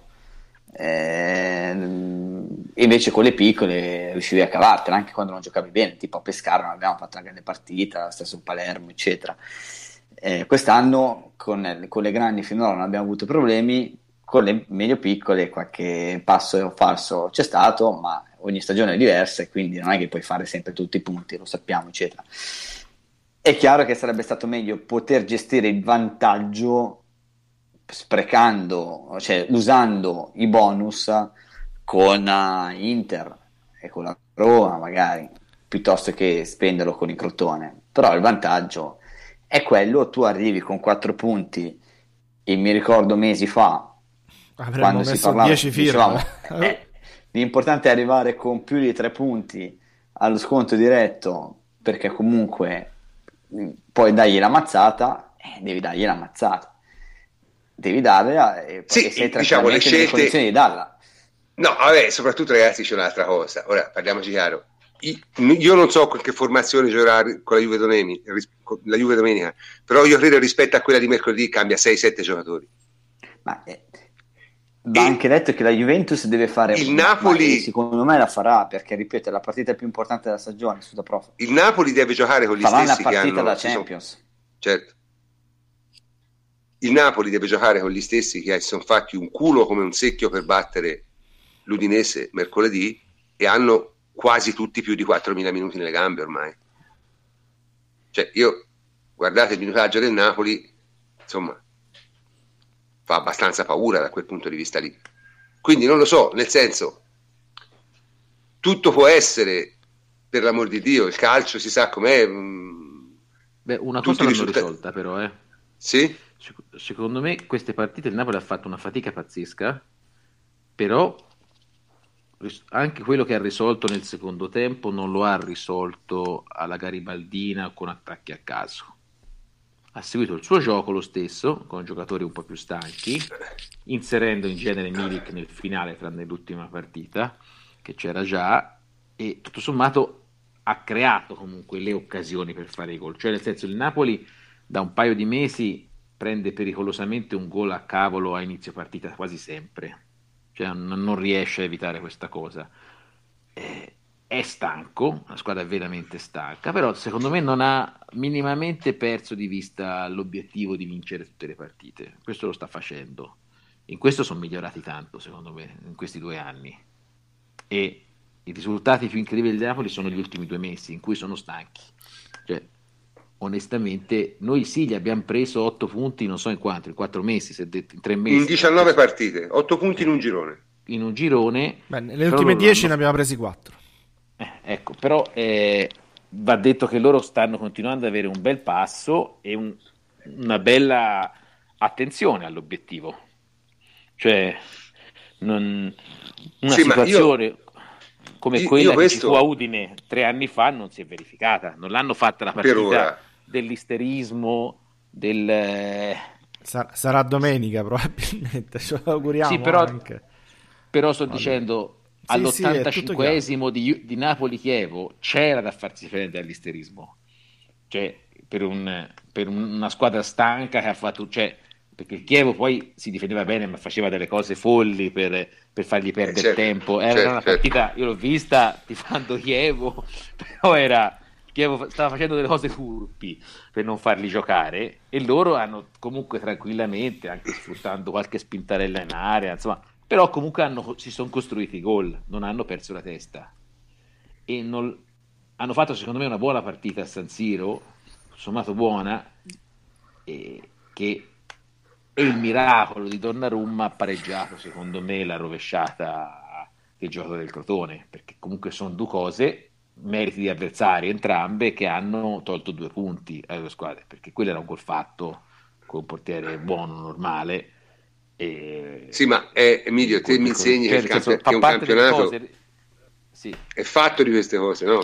Infatti, secondo me non bisogna star qui a, a girarsi le scatole perché se, se Donnarumma non para quella partita, eh, quella palla, la Juve deve fare una partita diversa col Crotone e risiamo a, più 4 lo stesso. E probabilmente cioè, la fa, certo. sì, eh, que- più 4. La Juve si è giocata al bonus proprio perché era più 6 e, e poteva restarci senza casualità il caso ha voluto che gli avversari facessero una cosa eccezionale per, eh, contro il Napoli domenica e contro di noi ieri.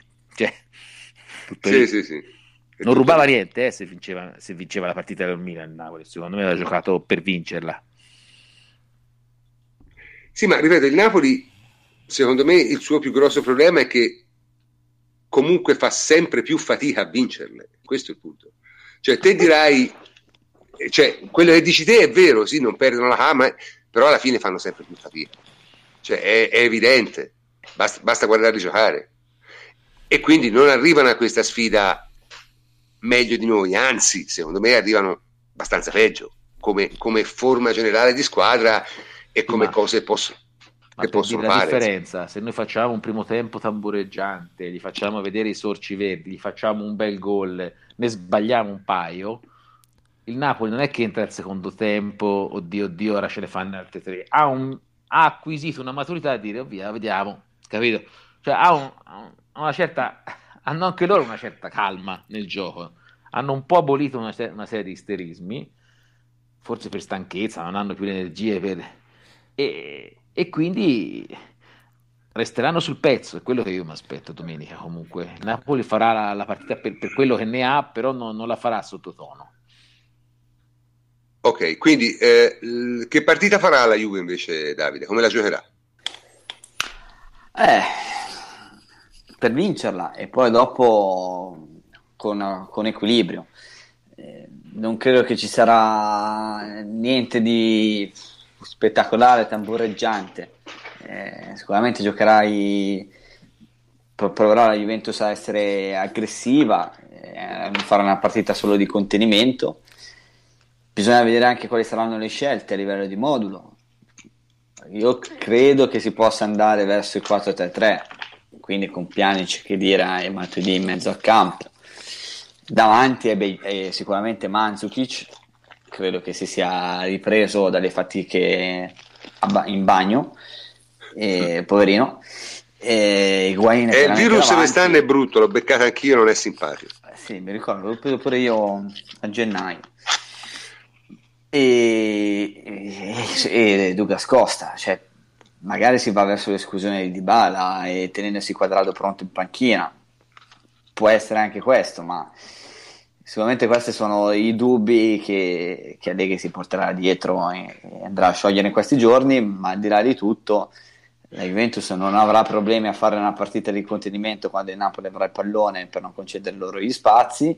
Eh, cercherà secondo me di comunque essere aggressivo e non fare una partita eh, solamente reattiva. Credo che la Juventus avrà anche la voglia di far vedere che è più forte del Napoli. È in casa e farà questo però con, uh, con equilibrio, senza, senza salti all'arma bianca o qualcosa di simile. Cioè, farà una partita della squadra matura, forte, consapevole della propria forza. A, e, a e lo deve dimostrare. tattici, secondo te? Particolari ce ne saranno? Ma, Uvedes terzino destro. Eh, questo credo me. che sia Uvedes terzino mm. destro, concordo con Emilio, perché comunque non l'ha per fatto giocare. Per a tre in certe fasi per giocare a tre in altre fasi, cioè proprio terzino destro così variabile. Overes scende comunque, eh? non è uno che si crea problemi a andare avanti. Eh? Vedendo che non ha giocato a Samoa, potremmo azzardare a Samoa terzino sinistro, perché sappiamo che lui con Caleon si sposa, be- si sposa molto bene, nel senso che è molto più attento in marcatura e sa bene come limitarlo.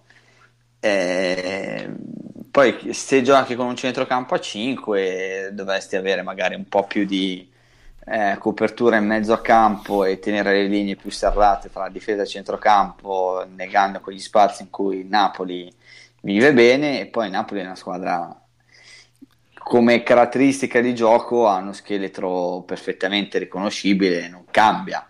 Cioè, Napoli ha quei principi di gioco, ha quei movimenti, quegli schemi, li ripete Napoli ha come variante quella di poter mettere Milik durante la gara, che è un, centravanti, un centravanti diverso rispetto a Mertens.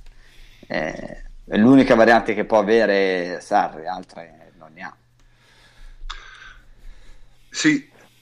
Però per, me non, ce, per me non ce la sì, fa sì. Allegri a sto giro intendo a razionalizzare questa gara qui perché io sono invece convinto che questa sia la gara dell'anno per tutti i giocatori della Juventus. Perché per tutto l'anno si è parlato del Napoli, perché per tutto l'anno il Napoli è stato attaccato alla Juventus, ha fatto un gran campionato e diciamo che si è faticato ecco, a dare i meriti alla Juventus e per tutta una serie di, di, di queste ragioni secondo me questa gara è sentita molto dai giocatori della Juventus. E secondo me faranno una gara proprio per uh, mettere i puntini sulle i, cioè per uh, uh, spettacolarizzare anche, se vogliamo, la superiorità che poi c'è sempre stata negli ultimi sei anni a Torino della, della Juventus. Quindi faranno una, una partita, la partita dell'anno sicuramente. Mm, io non lo so, io Allegri non, non lo farebbe, non... ma vaglielo a dire a Higuain, cioè, vaglielo a dire a, capito che... Vaglielo a dire sì, a Chiellini, a Buffon, cioè questa è veramente la partita dove giocheranno per, per vincere e anche per zittire probabilmente qualcuno. Perché poi sono quelle motivazioni extra che trovi che ti danno... Cioè quella che non si fermano se si mette bene. No, non si fermano. Non si fa, a sto giro non si abbassano, no. Ma io, io, sarei molto stupito invece se succedesse. Eh, lo so, ma infatti Allegri, Allegri, Allegri, testa queste cose. Allegri ha paura sfascia, sfascia una panchina, secondo me, però... No, io, io credo che la, il Napoli sia al solito battibile col, al solito modo. Io, francamente, trovo cioè, una cosa di... Nel senso, Sarri veramente continuerà a giocare allo stesso modo anche questa partita. Chiaro, sì. A Napoli gira una voce e faccia il 4-2-3-1, cioè che faccia giocare subito Milik e Arretri o tolga Mertens. Eh, questo avrebbe vi- già molto più senso. Lo stanno dicendo perché eh, lo leggevo un po' nei siti napolisti, sostengono giustamente che Mertens è il più scoppiato di tutti lì, nettamente, e che poss- potrebbe tranquillamente far giocare Amsic, diciamo, nella posizione dietro la punta e fare il 4-2-3-1. Milik giocare con è Callejon rientrato- e Insigne è rientrato esterni. molto bene, eh. guarda, Milik per tutto quello che ha passato fa capire che è veramente bravo. Cioè, Ma che Milik era bravo, noi l'abbiamo No, detto no, a ma- tempi non sospetti. ma eh. vederlo È così dopo quello che ha passato è- cioè, fa pensare che se non si rirompe l'anno prossimo è un giocatorone proprio, proprio bravo Quindi- Vediamo, vediamo. Io, Sì. io però, diciamo, teniamo l'obiettivo fisso su questa partita. Non lo so, io, io boh, cioè, secondo me se Sarri non cambia qualcosa perde sicuro, eh. Cioè, è questo il punto. Io mi stupisco che in una partita che il Napoli può solo vincere, perché se il Napoli non vince ha perso il campionato. Cioè, se perde l'ha perso al 100%, se pareggia l'ha perso al 70%, ok? Eh, insomma, in una partita che deve per forza vincere, gioca esattamente allo stesso modo. Non lo so, cioè, io lo trovo strano da pensare, francamente. Ora, Sarri va bene che è un testone, è un- è uno che ha le sue idee, le porta avanti fino, fino alla morte, ma che non faccia il minimo cambiamento tattico in una partita così, Eh, ma d'altra parte, però, tutto l'anno non ne ha fatti i cambiamenti tattici. Cioè, Eh, ho capito, eh, ma questa è una partita un po' diversa, eh? eh, ma sei in grado di, di fare un cambiamento così eh, nella partita decisiva quando non hai mai provato nulla? Cioè, ti bastano tre allenamenti con un modulo diverso per performare ad alti livelli, ad altissimi livelli, tanto da battere la Juventus a Torino? Non lo so.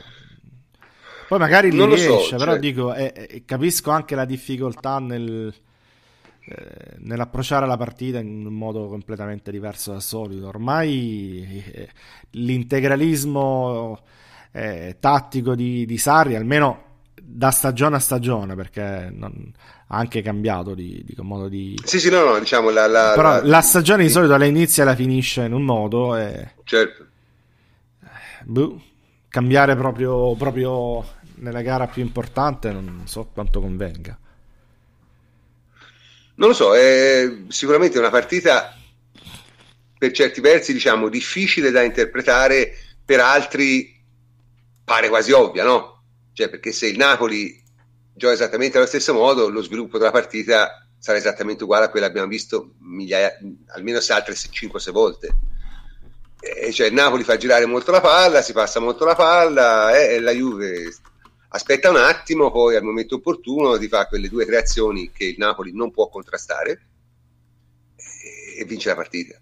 Cioè, boh, io che vada ancora così, io può darsi, eh, per certi versi sarebbe più semplice, però francamente, boh, non lo so. Mm, Te che ne pensi, Francesco? Francesco? Ma eh, sì, eh, diciamo, tutto lascia presagire che possa essere questa la, la- la- la traccia, lo spartito della gara. Eh, ovviamente il fatto che siamo a fine campionato, le energie nervose sono a lumicino, quelle fisiche secondo me per il Napoli anche, per la Juve un po' meno, eh, ci possono essere anche delle, delle situazioni imponderabili, errori eh, inattesi, mh, giocate estemporanee. eh, diciamo che mh, potrebbe anche non essere una partita lineare da un punto di vista dello sviluppo della gara. Se, se lo dovesse essere, la Juve dovrebbe mh, prevalere in modo abbastanza semplice. Eh, per questo anch'io credo, come dice Triglio, che ci possa anche essere qualche, qualche idea di Sarri un po' estemporanea, perché comunque eh, il Napoli non arriva come, come altre volte eh, con, con un, con un sistema di gioco particolarmente brillante. Il Napoli sta facendo molta fatica in questo periodo, come abbiamo detto più e più stare che possa provare una, una mossa della disperazione. Eh, vedremo, diciamo che complessivamente la Juve ci arriva meglio sia per l'ampio vantaggio in classifica, sia perché i suoi giocatori chiave stanno meglio, sia perché ha un, un vantaggio enorme sul Napoli in termini di, esperienza, storico degli ultimi anni, eh, caratura complessiva della squadra, eh, apporto dello stadium che ci si aspetta essere eh, veramente roboante, quindi gli elementi ci sono tutti. Ci potrebbero essere dei, dei, delle situazioni che sparigliano le carte dovute a o appunto di Sarri o a um, giocate eh, cali di giocatori che sono veramente abbastanza allo stremo delle forze da un punto di vista emotivo. Non lo so, eh, sarà una partita sicuramente che seguiremo. Noi saremo qui eh, lunedì prossimo a commentarla. Eh, se diciamo qualcuno vuole ancora intervenire sulla partita, no, prof. L'unica cosa che potremmo dire, non abbiamo parlato, ma se vogliamo chiudere eh, questo sì, argomento chiudiamo. è che c'è, eh, verrà aperta poi la, il settore ospiti, no? Ecco, Della, sì. I tifosi del... Eh, non so che volete, se volete dire la, la vostra eh. proprio per finire. Quella è una brutta storia perché ci sono dei precedenti molto brutti. Non è tanto, io guarda, francamente, non è nemmeno il discorso dei danni che possono fare. Quello è seccante la vera cosa seccante è che c'è gente che pagherà 150 euro un posto e si vedrà piovere addosso le buste di piscio. Questo, francamente, insomma, è una cosa che non esiste in uno stadio moderno. Eh, questo, questo, è inaccettabile. No, c'è gente e... che ha cambiato i programmi, cioè che voleva andare e non va. E te lo dico perché io sono proprio lì accanto eh, l'idea che le autorità di pubblica sicurezza facciano esperimenti, perché questi sono esperimenti sulla gente, non è bella. Cioè, se una un'autorità proposta dovrebbe prendere sulla base, eh, valutare i fatti e nient'altro. Cioè, e i fatti dicono che i precedenti sono stati tutti negativi, i tifosi del Napoli sono stati esclusi da tantissime partite. Via, è, stata una, campagna, è stata una campagna mediatica, dai, diciamo. Sì, ma non è, quello, il fatto che comunque... Sono, ma non è un politico, non è un ministro il giorno prima delle elezioni che ha preso la decisione. Cioè, sono prefetti, sono questori, sono eh. osservatori, è gente che dovrebbe basarsi solo sui fatti. È un prefetto di Napoli. Il... Dovrebbe, ma non lo fanno mai. Ma è una cosa fanno... inqualificabile.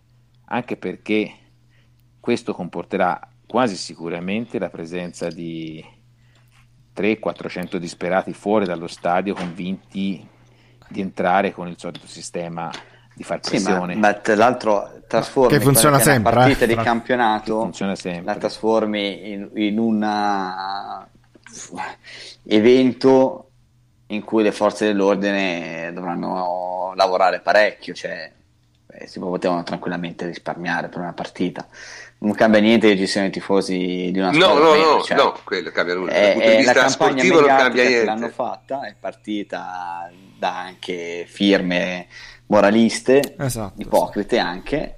E, e, non solo napoletane, eh. cioè no, il Bartoletti no, di turno non è, non è di Napoli, no, per dire. Ha fatto partire questa campagna e sono accodati diversi e poi dopo, come al solito, eh, chi deve prendere le decisioni li fa anche guardando l'opinione pubblica e mediatica.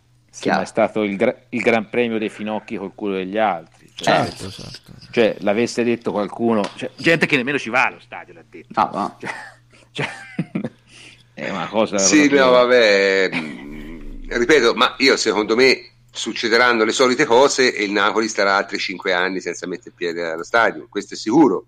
Ma Però, diciamo... lo, dico, lo dico da utente, capito? Cioè io in questi anni di, in cui non, non, c'erano i tifosi ospiti, sono entrati comunque con regolare biglietto nel sì, mio sì. settore tifosi tantissimi del Napoli che sono stati mediamente tranquilli e nessuno gli ha fatto niente.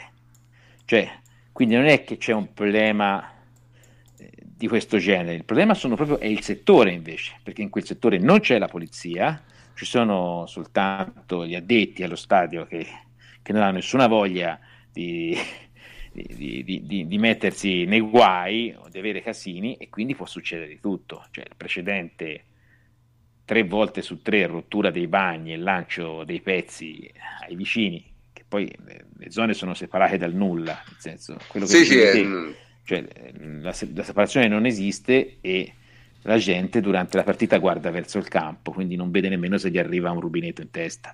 Cioè... Mm, no, ripeto, la cosa credo ci siano però delle limitazioni no? dalla vendita, sbaglio? Sì, alle, ai residenti della campagna. Quindi, e quindi di fatto ti risparmi gli ultras napoletani. Cioè, Assolutamente è... no. Il Napoli ha ultra in tutte le città d'Italia e non, e non no, sono neanche il, dei, il, prob- il problema è che devi vedere chi si presenta, prof, perché se eh. gli ultras del Napoli si presentano fuori dal cancello a bussare, entrano.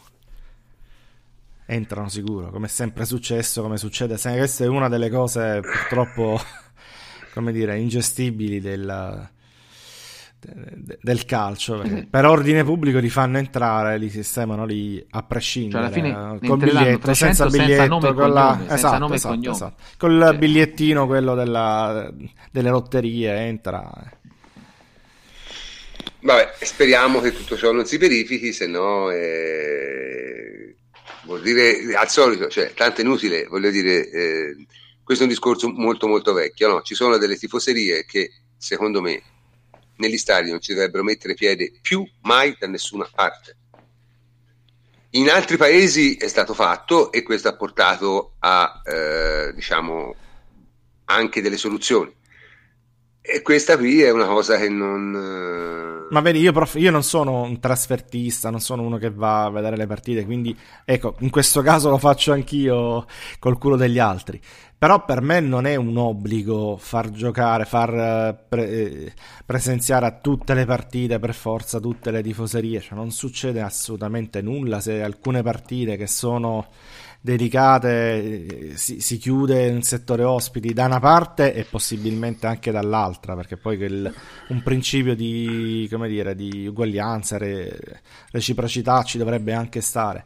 Non succede nulla alla fine, dai. Non non, no, è, che, non, è, che, non è, che, la presenza o meno di, di, 500 persone in più in uno stadio ti cambi le sorti di... di no, no, ma non è quello, la, partita dal punto di vista No, invece è, sta, è, stata messa proprio in questo piano, invece dal punto di vista Appunto. della narrativa, eccetera, che fa ridere. È come se il Napoli con mille tifosi in più possa avere più chance. Eh, esatto. Cioè, noi siamo andati a vincere senza tifosi. Comunque, attenzione a parlare del culo degli altri prima che intervenga Crozza. Ah, vabbè. Sì, vabbè, ora eh, Crozza, eh, cioè, non ti dico che mi fa, ma insomma ne parliamo perché non voglio diventare volgare. Chiudiamo, chiudiamo, dai. Comunque, dai. Parlando, abbiamo, siamo arrivati in fondo anche a questa trasmissione, abbiamo parlato del più e del meno, siamo, abbiamo cercato di tenere la cosa il più possibile su un livello tecnico. Lunedì, lunedì saremo qui a commentare il big match e vedremo come è andata a finire e trarremo le nostre conclusioni. O non trarremo le nostre conclusioni, dipende, magari poi alla fine si pareggia e è tutto rimandato. Eh, per stasera direi che si può anche chiudere qui e comincio a salutare tutti i miei complici a partire dal plenipotenziario Antonio Corsa. Ciao Antonio. Ciao prof, a lunedì prossimo. Emilio Carli, ciao Emilio. Ciao e buonanotte a tutti. Francesco Andrianopoli, ciao Francesco. Ciao prof, buonanotte a tutti. E Davide Terruzzi, ciao Davide. Notte prof, ciao a tutti.